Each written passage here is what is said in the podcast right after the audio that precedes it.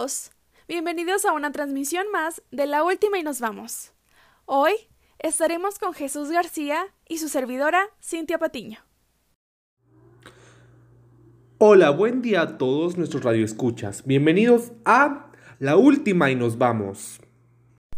Esperemos que se encuentren muy bien el día de hoy.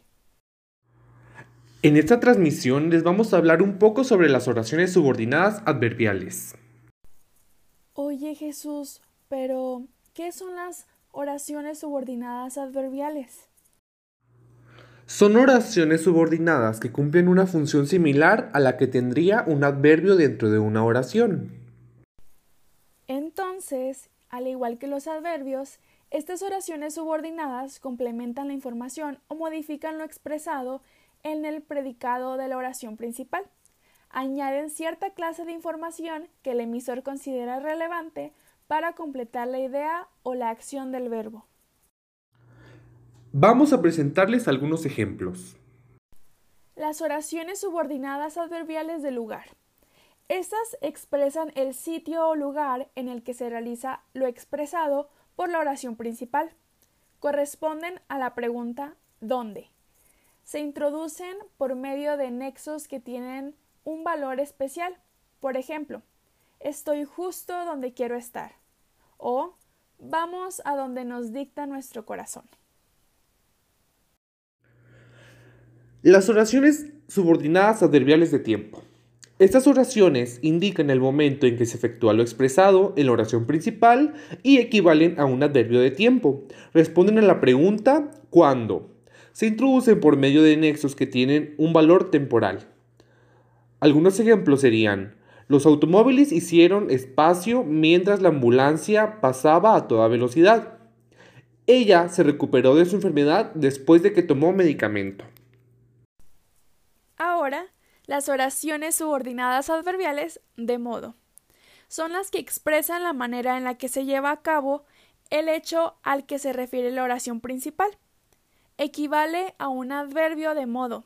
Responde a la pregunta ¿cómo? y se introducen principalmente por nexos modales. Ejemplo. Siempre vivió su vida de la manera en la que quiso vivirla. O ella cocina como le enseñaron a hacerlo de pequeña. Las oraciones subordinadas adverbiales causales. Estas oraciones expresan el motivo o la causa de aquello que se expresa en la oración principal se introducen por medio de nexos causales, como las conjunciones o locuciones causales. Y algunos ejemplos serían, se fue de la fiesta porque no le gustó el ambiente que había. Número 2. La contrataron por el trabajo ya que tiene muchas habilidades y capacidades. También están las oraciones subordinadas adverbiales concesivas. Estas oraciones expresan algo que se opone o que es un obstáculo de aquello que se expresa en la oración principal pero que no impide que se cumpla. Se introducen por medio de nexos concesivos, como las conjunciones o locuciones concesivas. Algunos ejemplos son aunque no había suficiente lugar para todos, los anfitriones consiguieron más sillas. O el niño siguió con su berrinche a pesar de que sus padres lo regañaron. Las oraciones subordinadas adverbiales condicionales. Estas oraciones expresan una condición de aquello que se expresa en la oración principal, es decir, que expresan bajo condiciones que se puede cumplir lo que se expresa en la oración principal. Se introducen por medio de nexos condicionales, y algunos ejemplos serían, reprobarás la materia como sigas sin poner atención en la clase. El negocio perseverará si los dueños toman decisiones correctas. Luego tenemos las oraciones subordinadas adverbiales finales. Estas expresan la finalidad o el propósito por el cual se realiza la acción de la oración principal y se introducen por medio de nexos finales. Por ejemplo, te avisé para que estuvieras al tanto de la situación o está estudiando otros idiomas a fin de que después pueda obtener un mejor empleo. Oraciones subordinadas adverbiales consecutivas. Estas oraciones, también llamadas oraciones subordinadas adverbiales hilativas, expresan la de una consecuencia o una deducción de aquello que se expresa en la oración principal.